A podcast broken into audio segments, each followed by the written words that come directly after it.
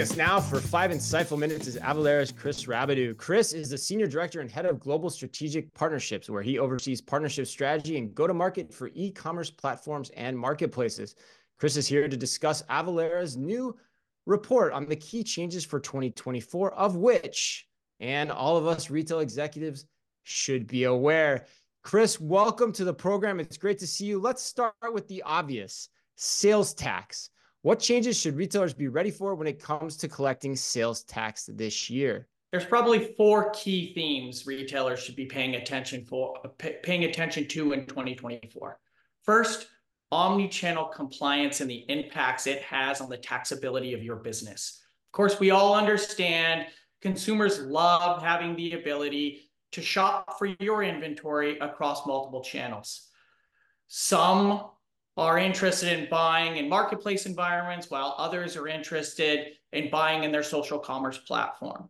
This is amazing and allows for retailers to deliver inventory to a consumer in their native environments. It does, however, create sales tax and use tax compliance issues for the retailer. Right? It requires the retailer to now consolidate information across all of these platforms, um, which can be daunting and it also creates you know this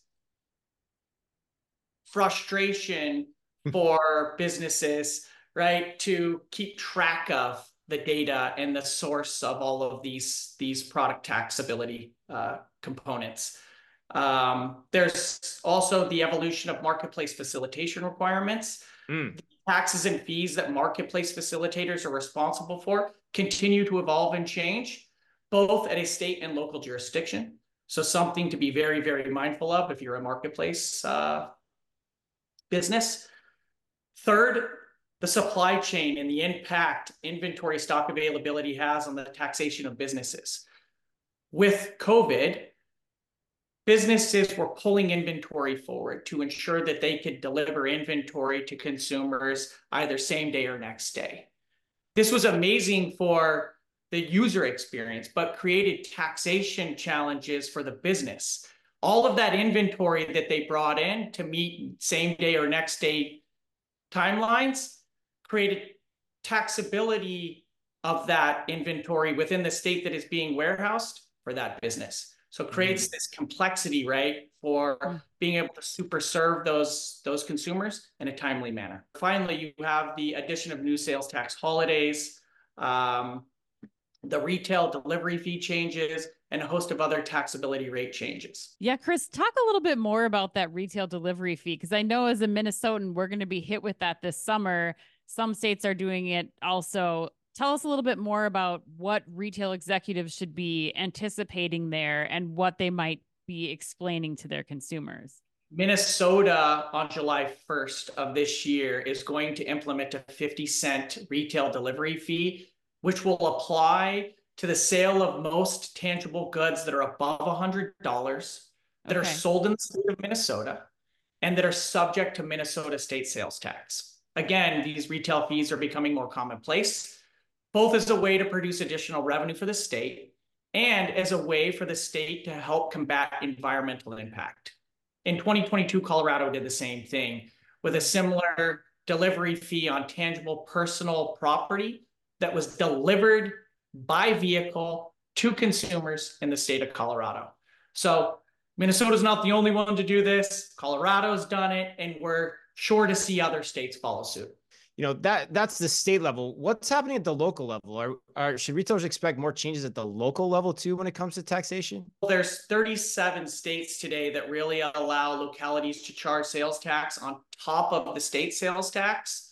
Wow. These local rate changes fall into a bunch of different categories, um, which make them really challenging to track and identify. You have special purpose districts or urban enterprise zones that create all kinds of local complexities for businesses.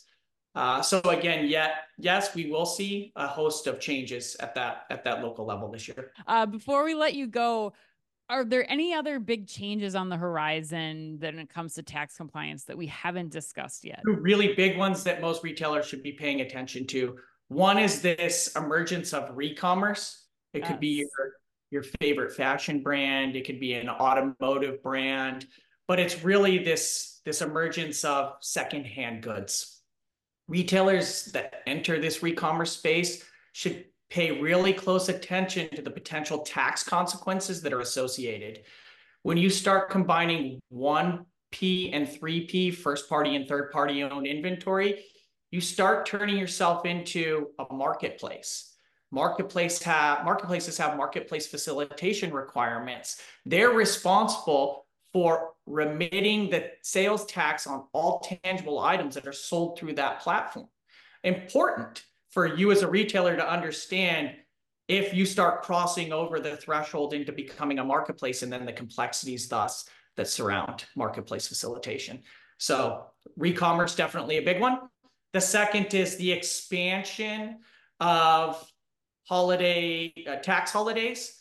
Um, a tax holiday essentially is the ability to not pay tax for a predetermined amount mm. of time the implications of this are if you're selling inventory during that tax holiday, you don't have to remit sales tax. At the end of the year, if you aren't aware of these sales tax holidays or the longevity of the sales tax holiday, the taxation that you pay to the state or to the, the government could be off, which could impact right your business uh, as you file. Well, thank you, Kris. That was great. For those of you that enjoyed that discussion and want to learn more too, you can read Avalara's full report by clicking on the link available within today's episode's podcast description.